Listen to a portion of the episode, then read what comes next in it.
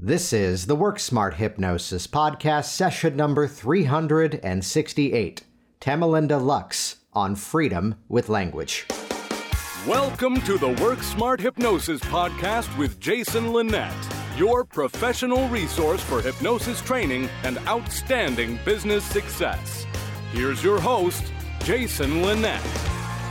It's kind of amazing how so often just a singular moment can become that spark of an experience that suddenly everything changes. And that is a big theme of this week's episode with Tamalinda Lux, who does split her time in a variety of rather unique ways, in one part as a hypnotist, in one part as a coach, and in one part that of someone who works as an editor in terms of helping people with their books, or even the rather interesting project of that of multi-author books.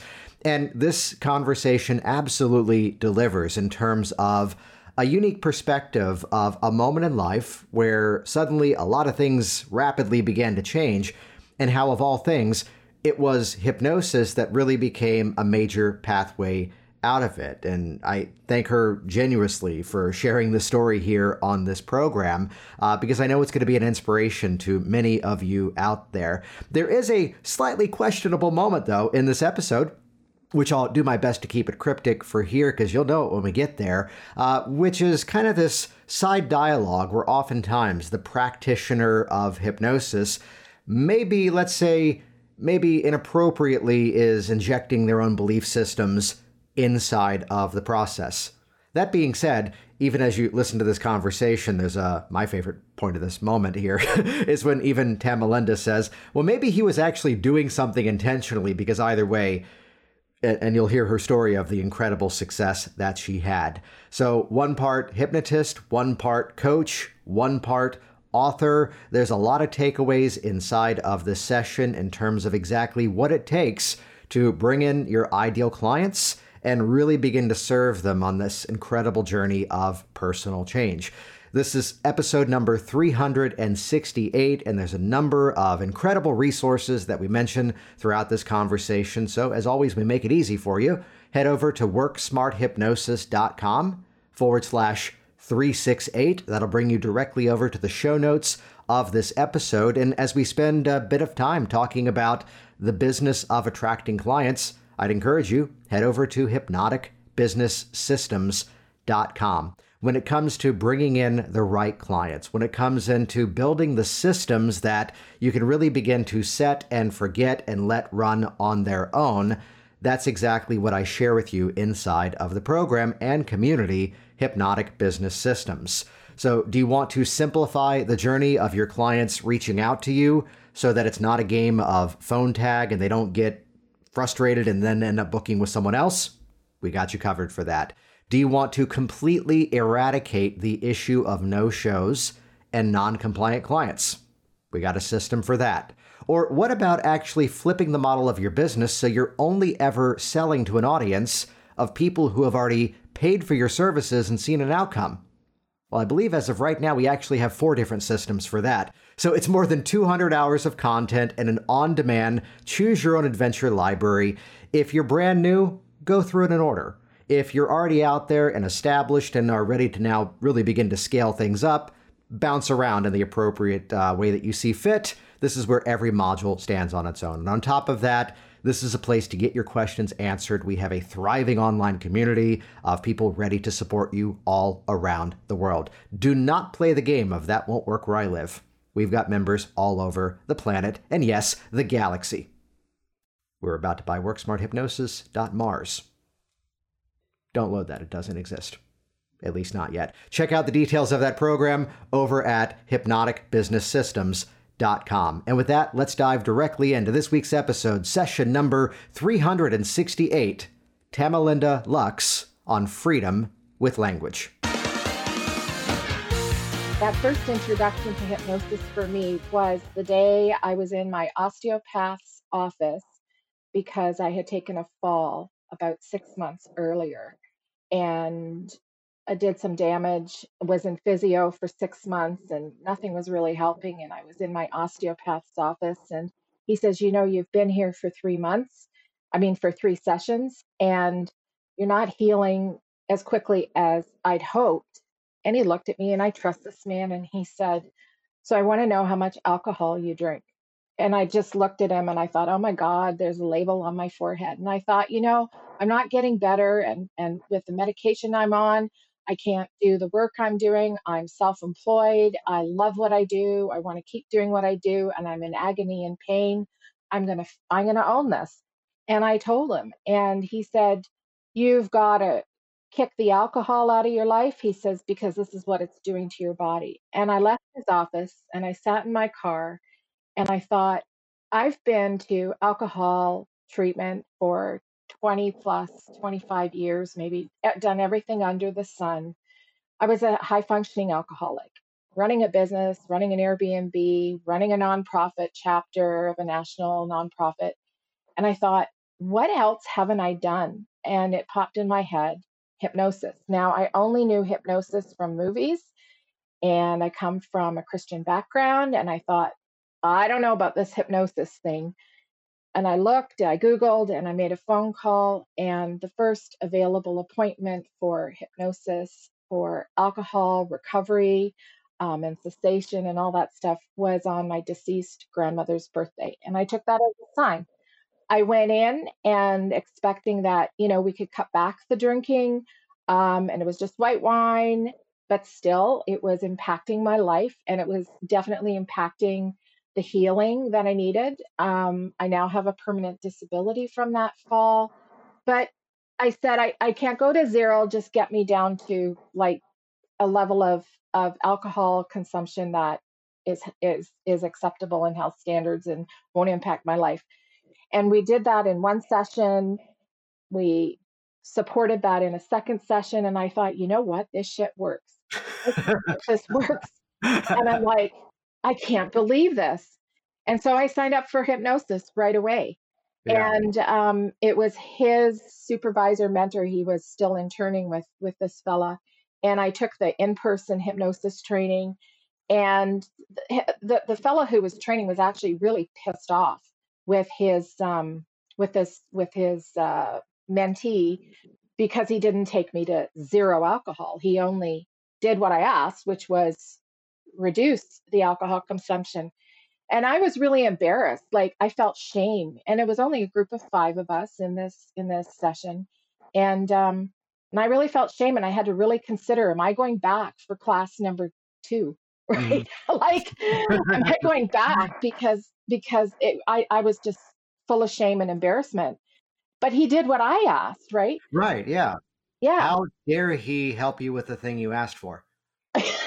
The nerve. See, I never thought I could go to zero, because I'd been in all kinds of treatment for 25 years. The only things I didn't do was residential rehab, and I didn't do Alcoholics Anonymous in person, but I did it online. I had even detoxed at home with the support of my family physician 5 times.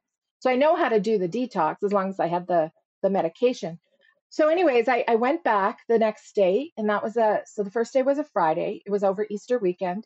First day was a Friday. Second day was a Saturday. By Sunday, midway through class, I'm going, you know what? I can go to zero alcohol, like forever. So I talked to the instructor, and I said, okay, but I want you to do the hypnosis session. He says, I'm not going to do it.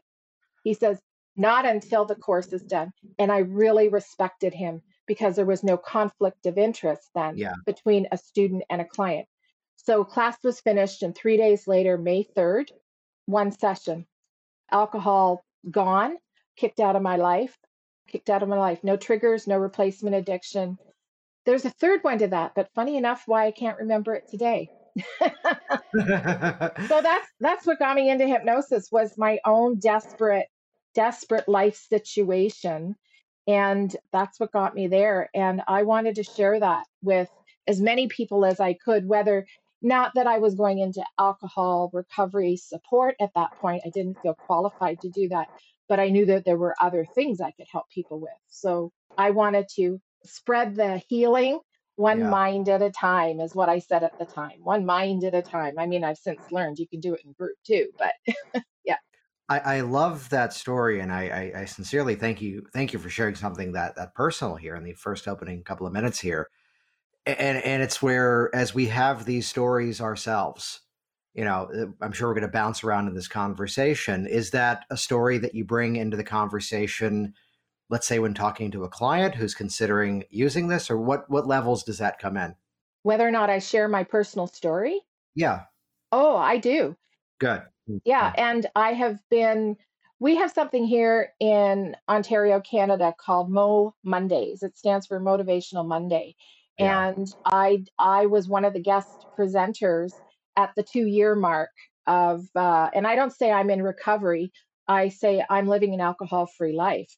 And nice. I did a presentation publicly and it was video recorded. So I don't have any problem sharing my story when it's appropriate, when a client calls in or if I'm speaking to a group of people.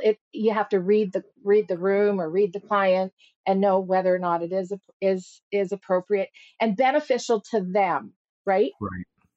Well, I think that's one of those biggest things that, and unfortunately, one element of that story is one that I've heard way too many times over the years as to, here's a client that I worked with, and it's not to put down any organization, it's to put down the one person who cast a judgment on an organization, where even this client was seeing me for a public speaking issue. And he goes, yeah, I did hypnosis before. It worked really well. It just kind of ended awkwardly. I'm like, what do you mean by that? He goes, well, you know, I kind of in conversation talked about the other issues the other hypnotist would work on. And I mentioned that, oh yeah, I quit drinking with AA. And then this other person went off on how horrible of a model that is. And he goes, and I'm standing there 12 years sober, clearly a success out of the story. And what benefit would it be to put it down to me? I go back to a moment where I get a phone call from a psychiatrist. So counselor who also gives medication. And he begins the conversation with, I've got someone who smokes 3 packs of cigarettes a day. And like, it is the ultimate case of obsessive compulsive disorder. This man is why he's seeing me. And he does want to change the behavior. He doesn't want to quit smoking, but he definitely wants to cut back. Can you help with that? I'm like, well, I help to amplify what people want. So have them call me. And I am ashamed of this story, that the number of people he had called who told him, no, you're either quitting or you're not going to be successful. To which he said, even I can acknowledge that 3 packs of cigarettes a day is excessive. I think I'd be happy with just 3, you know, 1 after lunch, 1 before dinner and 1 after, which is that the healthiest thing he could do? No, of course not. Is it definitely better than all 60? Yes. Did I play with him? Of course I did. You know what, Robert, I don't know when you're just going to get bored with those 3 cigarettes and stop on your own, but that's entirely your decision. I'm not here to tell you what to do. And like 3 months go by, he calls up, you know what, Jason, I kind of just got bored with it and decided to use the exact phrasing. I love that. Plant some seeds, but yeah, help people get what they want. What would you say was that turning point for you in that journey as to, you know what, if I can do step 1, might as well knock the whole thing out. Like what do you feel was behind that from your perspective? I bet you he was hypnotizing us in class. I swear to you. I opened hypnosis. I have gone back to that day when I made that decision, and I can't tell you what it was. Mm-hmm. To go to zero. It was just a knowing. It was just a knowing. What you said is important to me about, you know, other treatments, like, and putting down other treatments. Somebody said to me at the 1-year anniversary of living an alcohol-free life, and they said, well, you know, just imagine if you had done this 20 years ago, you wouldn't have wasted 20 years of your life. And I thought, what a put down. Wow. My response was, but maybe I needed the 20 years of therapy and counseling and grief work and group work and self-help reading. Maybe I needed those 20 years to get to where I was in order to be receptive for hypnosis. And I find the same thing with people that come to me and they say, you know, I've tried everything. I've done this. I've done that. And then they'll say after 3 or 4 sessions, they'll say, gosh, I wish I'd done that before. And I say, yeah, but all of that contributes to who you are. Well, who you were when you came for hypnosis and who you are. So let's just stick with where you are today and embrace and celebrate the achievement that you have. Well, it's that nuance that it's been giving you something. Yeah. And let's find a better way to satisfy it. I'm flashing back to even before I formally got into hypnosis, there were a few rapid change phenomenon moments that I had working in professional theater where I let the actress, could have been an actor, but in the story it was an actress, I let her just yell at me for 5 minutes about how dusty the backstage area was. And that's why I'm sick all the time. That's why I'm sick. It's only when I come here I get sick. And I'm just waiting for the window to swoop in and go, you smoke 2 packs a day, right? Oh, no. What about sawdust?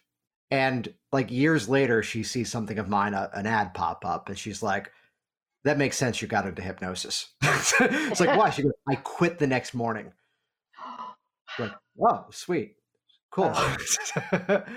Which, you know, I invited you on because you kind of dance between two worlds. That one world is that of the hypnosis. Well, I know you also do coaching. Let's stay on this for a moment.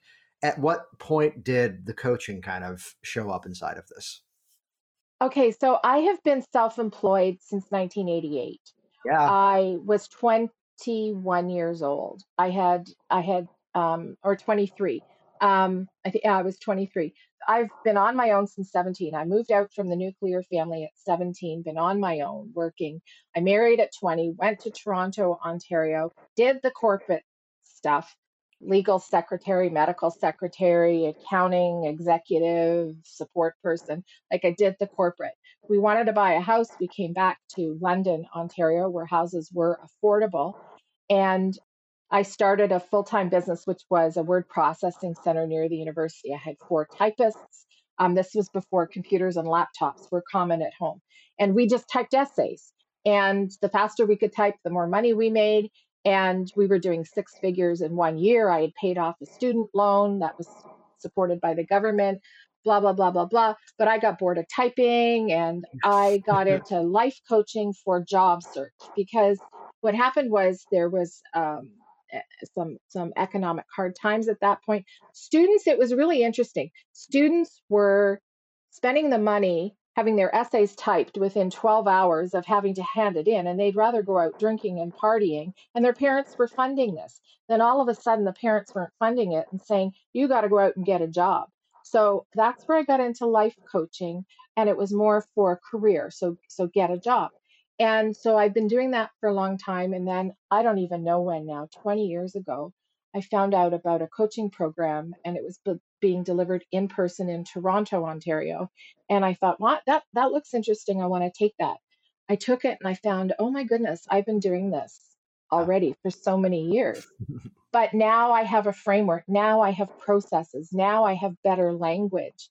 And so I've been career coaching since I guess 1989, 1990. And then it was 2017 that I got into hypnosis. And it was really the blend. It really is the blend of the two that works for me. The pre-talk, right? The pre-talk in a hypnosis session. A lot of that is coaching language. And the post-discussion after the hypnosis component, a lot of that is coaching. The follow-up, a lot of that is coaching. Well, it's that, the parts of it that, sometimes people would get into a dialogue of, okay, now the eyes are closed. Now the hypnosis begins. And no, the intake is not the long chat you have to further convince each other how impossible this thing is going to be. Oh dear, that sounds rough. Close your eyes. Let's see if we can sort it out. It's instead by bringing in, whether it's coaching, whether it's another modality, whether it's, everything is hypnosis and NLP at the same time. There doesn't need to be much of a delineation of the two. It's where we're always working towards the intention of the goal. So like, how do you make that decision as to, let's go with the formality of hypnosis. How do you make that decision in terms of what gets addressed prior to the formal process of hypnosis versus what do you then reserve for the actual session part? The client comes to me and tells me what they want to work on. Yeah. I don't actively promote coaching. I actively promote hypnosis. Yeah. So I just fill it in with the coaching. That's where I've gone. The hypnosis is so, I want to say instant, and only hypnotists will really understand me in that. It's so much more instant, and the coaching supports it. So I I'm doing more hypnosis than I'm doing coaching. Yeah. And the pre-talk and the intake and the pre-talk, it's hypnosis, it's hypnotic language, but there's coaching blended in for me anyways. Yeah. Or you've been around me enough. The joy of using the frame of, hey, before we get started, meanwhile, we're already doing everything. Yeah. Right. And I love your phrase. And would doing this help you with that? I've so incorporated it, and they get the yes. I get the yes, and we go, okay, let's go into hypnosis now. Well, I don't think let's teach for 2 minutes here. And this is something that actually I learned from the late, great Michael Elner, who, as he put it, give the clients a menu if you get confused. Yeah. You know, in the session today, we can do this or we can do that. You know what you're going through better than I do. Which one do you think would be better for you? And I believe he actually said he ended up doing both, because why not? Yeah, but the client is in control at that point. Yeah, you mentioned pre-talk. I'm a firm believer that you can do a pre-talk for every single session. And it's not that you're going to then do the standard, this is not what's going to happen, that's not what's going to happen. It's instead, hey, based on what you talked to me about, we're going to do X, we're going to do Y, so that you can Z. Makes sense? Yeah. And we're selling it to the conscious mind first. And as soon as I'm getting that ratification, I get to go into the session with someone who's already been sold on the concept this is going to help them. And it kind of ignites that imagination. Was like, oh, this is the part he talked about. Yeah. You know, and there's variations of this for every technique. You ever get that feeling where like part of you wants this and part of you wants that? Yeah. Well, we're going to do something today so that rather than these two opposing forces, we can join these two parts together as one that are working towards your common goal. Makes sense? Oh, yeah. It's like, good. We're doing parts. You ever find yourself in that if I knew then what I know now pattern? Yeah. Well, today, while we can't achieve time travel, we're going to do something that it's as if we can take your knowledge as you have it today back to yourself before you learn that fear. Make sense? And they're smiling and nodding as you are right now. And I've just now sold regression to that person. Yeah. And again, I'm going into the session with a person already certain that's going to help them because they've already agreed to it. Hey, let's make that a whole episode. Give the client what they want, right? When all else fails, ask. Yeah. Yeah. So from the career, though, of the word processing, I have to imagine that, and correct me on this, if that just turned out to be more of a technical type thing at the span of that, did that kind of bring to mind maybe a greater specificity of language, a greater intention of communication? I know we'll come around to the fact that you also do editing for people's books. And I'm curious to hear how this maybe has impacted the hypnosis and the coaching. Okay. So yeah, the word processing was just technical. You've got to imagine it's student essays. I mean, what are you going to learn from a student essay? And you're typing the same essay over and over and over again because it's all the same students taking all the same courses. Where I learned language was ever the moment of typing one out and going, oh, they're not going to get a good grade on this one. Yeah, we knew who was going to get a good grade and who was plagiarizing as well, who had bought an essay, right? Where I first learned language was when I was a legal secretary, and I was one of two legal secretaries for a senior partner at a very major law firm that actually still exists. And I learned a lot of language there in the documents that I had to prepare. And in those days, the lawyers would dictate into a machine, and we would put on headphones, and it was called dictatyping, and we would listen to them and we would type it. And so I think that was really my introduction from a business perspective on language. So the word processing was really just more technical. And then the language evolved in terms of how do I, when I was doing the career coaching and I was writing the resumes based on a 1-hour interview with someone. So tell me about your life. Tell me about where your achievements and skills are. And then I would write the darn thing. And so I had to learn language, and that was my introduction to copywriting. Mm-hmm. And the editing piece was we always had a step where one of the other gals in the group, and sometimes it was me, had to proofread somebody's typed up project for a client. So that's probably where some of the editing came in. So I have been editing. I think the very first book that I edited was back in 1991. And then that author asked me to help get him on the New York Times bestseller list. So then I was involved in the phone calling and the emails and stuff and promoting it, the PR side. And he got on a bestsellers list. I don't remember if it was New York Times, but he did get on a bestsellers list. So that's where the editing came in, was way, way, way, way back. The other thing that happened is I have a sibling who has a acquired brain injury as a result of a failed suicide attempt. And this was about 7 years ago. And she's mostly back to more of herself. I hesitate in how I say that because some days are better than other days. She is working and she is carrying on in life and she's doing okay.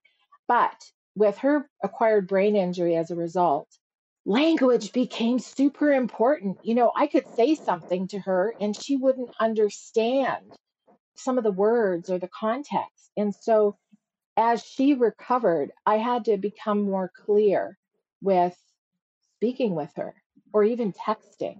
And that plays a huge role in the words I use in hypnosis. Mm-hmm. You know, what does the client or what does the subconscious actually hear in that phrase? Or what could be assumed that I don't want them to assume in the way I've said that? Yeah, and I'd imagine, you know, we all have that moment of the clients in front of us. And it's clear that for the most part, they talk about what they don't want more so than they talk about what they do want. Are there any nuances you have to that? Just your own style of kind of having that conversation, of shifting that dialogue. So one, the goal is now defined, but also two, you know where to help guide them and not just basically, you know, something you said beautifully a little while ago, well, we don't have to put down the past. You know, something I say is that's already happened. That's the best part of it. And we could use that as every reason because we move forward or every reason because we still live back there. Is there perhaps a story that comes to mind of working with a client that just simply shifting some of that language around the issue got a big chunk of that change in motion? Give me an hour to think about that. It's really about teaching the client to reframe. Yeah. Like 9 times out of 10. So I do a 20-minute free consult. This is what we do in Canada. That method works instead of just sign up for a hypnosis session. I have tried it. That doesn't seem to work for me. And I've tried it for a number of years, but I tell people not to do the sign up here because they don't yet know what they're being asked to buy. And that's why there's better. Yeah. And right there with you.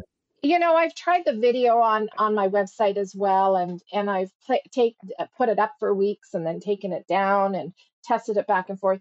And it's the Zoom conversation or the phone conversation, the 20-minute consult, but it's the reframing that I tend to do 9 times out of 10 with someone. And they're always talking about, well, I don't want this anymore. I don't want that anymore. And it's like, okay, but what do you want? And just asking that, what do you want, doesn't work. It's about imagine, you know, it's that future pace. It's that look into the future a year from now, or even a 6 months from now, or like, where do you want to be? What do you want to be doing? What do you want to be feeling? And to chunk down, I think, is the formal language. And doing that in the 20-minute consult to really have them get a grasp of what it is they want. And I use vision boarding sometimes before I even work with a client. Before they come to first session, I'll ask them create a vision board of where do you see yourself in 6 months or a year. It depends on the conversation, how far I go, or I'll wait until after. I mean, the vision boarding is a coaching technique, right? Right. Yeah. Or I'll wait till the end of first session, and I'll say, so I'll ask them what was an aha for you during this, and they'll come up with something, and I'll say, okay, do a vision board around that. And then we have our second session about anywhere from 10 to 14 days later. And they bring their vision board. So that does remind me of a story of a client, a young gal. We get into the first session, and doesn't she go into a fetal position, 21 years old, into a fetal position in the chair. And I'm shaking in my boots, but I'm projecting confidence because this is what we need to do. At the end of the first session, she had said whatever her aha, and I'm looking over here at my own vision board right now, see if it will remind me what her aha was, but it doesn't matter. I said, you know what? Why don't you go ahead and do a vision board? Do you know what one of those is? And she was a creative type, and she came back with this amazing vision board 10 days later for a second session. She didn't curl up in a fetal position. second session. So did it do something? I don't know. I think so. I have to say, I've not heard of someone using that. You know, there are people who will do that as its own little standalone thing. And to use it exactly as you said, as a coaching mechanism inside of the process. And it's where I go back to, I think it's in, this is a great title for a book, Napoleon Hill's Outwitting the Devil.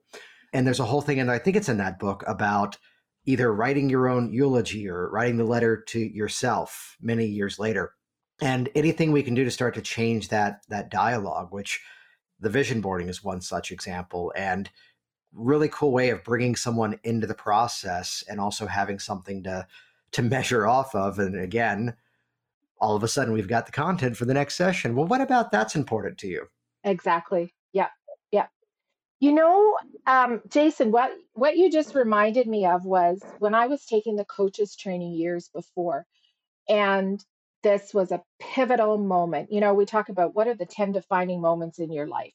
Mm-hmm. And this was not a defining moment, but a pivotal moment. It was a very active, interactive training. It was always 3- and 4-day weekends in Toronto. And one of the sessions was visualization, future self. And it was absolutely brilliant. And the assignment for that night when we got back to our hotel rooms was create a vision board of your future self experience. And I still have that vision board somewhere.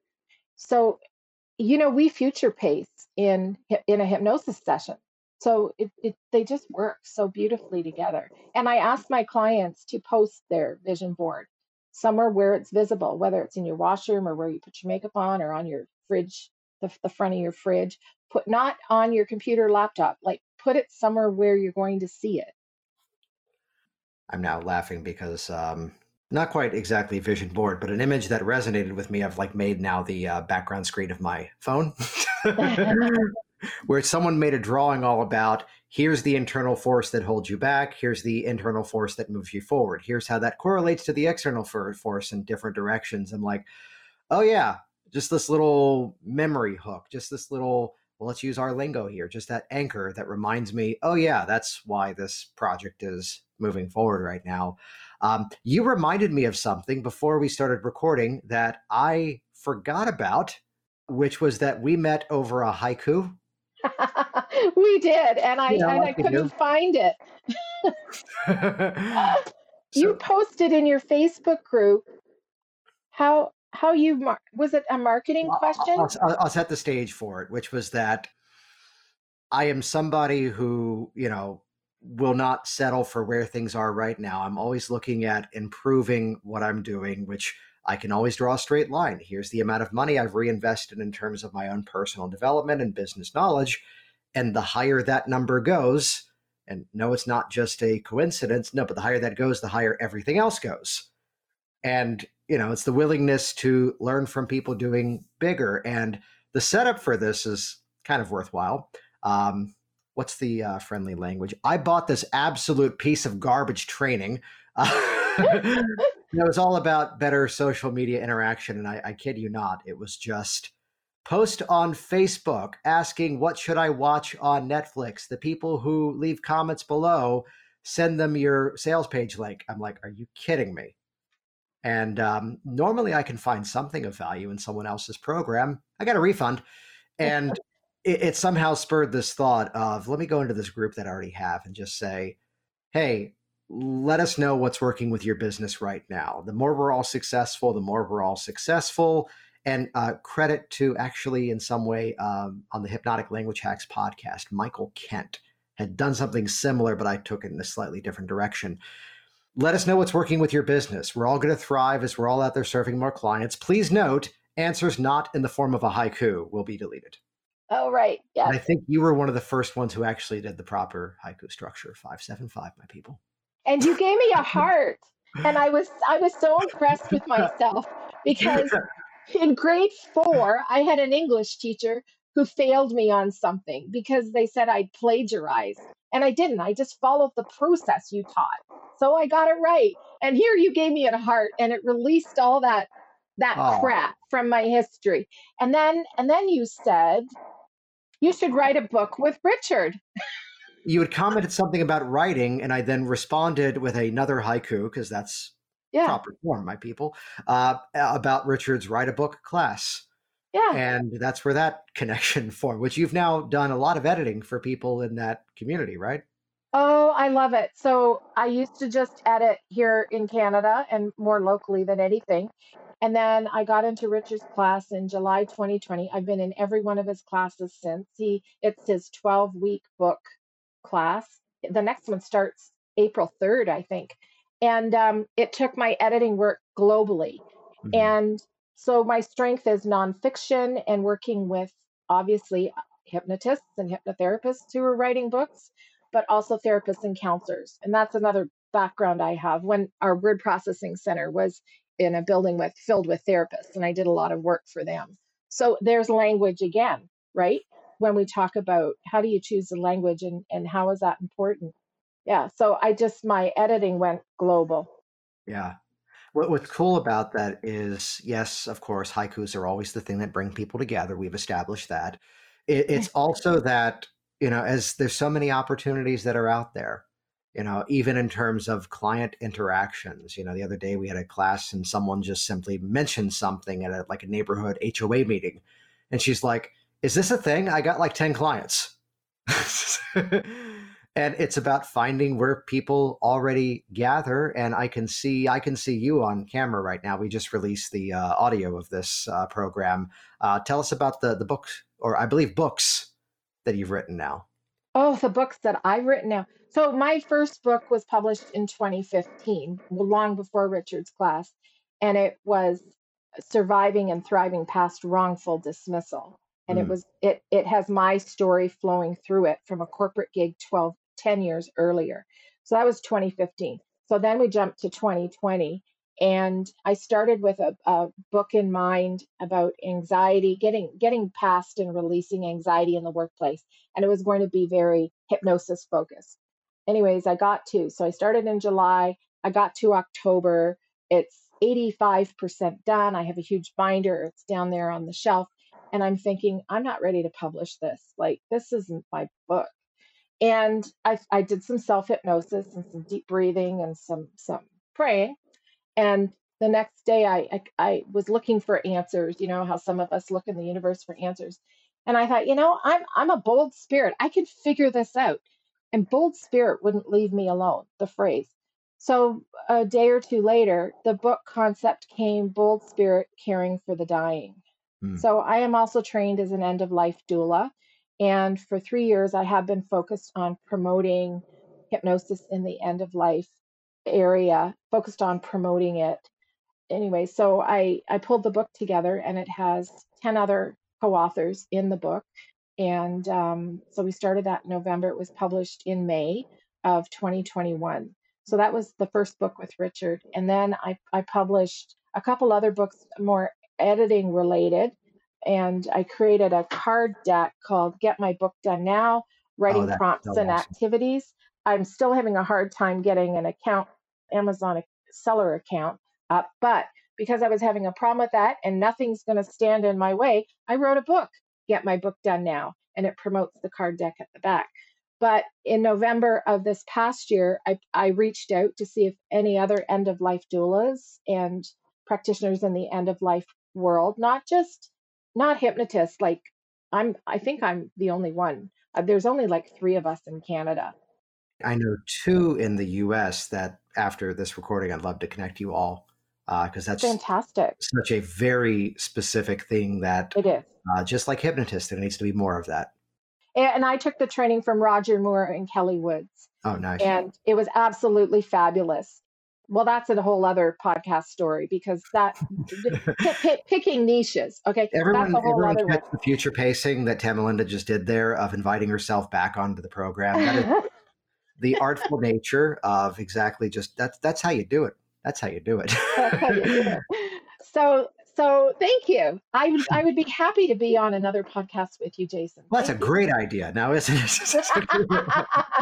I'd say, I was really excited to have you on here. And admittedly, we've gone through a couple of months purposefully doing just a number of solo episodes. And as it was time to go back into the cycle, I always crack the joke at this, that I listened to a podcast only like 3 months ago, and someone's like, hey, we're back from our break. Here we go with season number 3.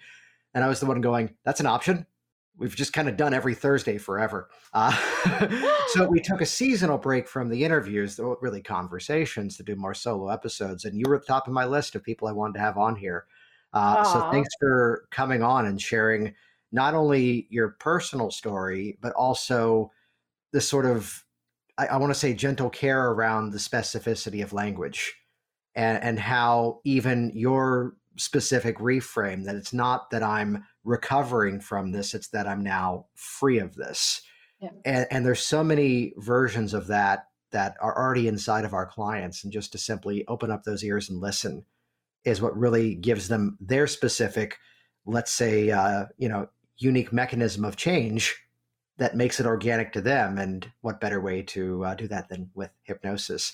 Other than the books, which we're going to link to in the show notes, which stand by as I say rather important things while I'm actually clicking a bunch of things on my other screen, because I usually know the number, because this is very clearly episode number 368.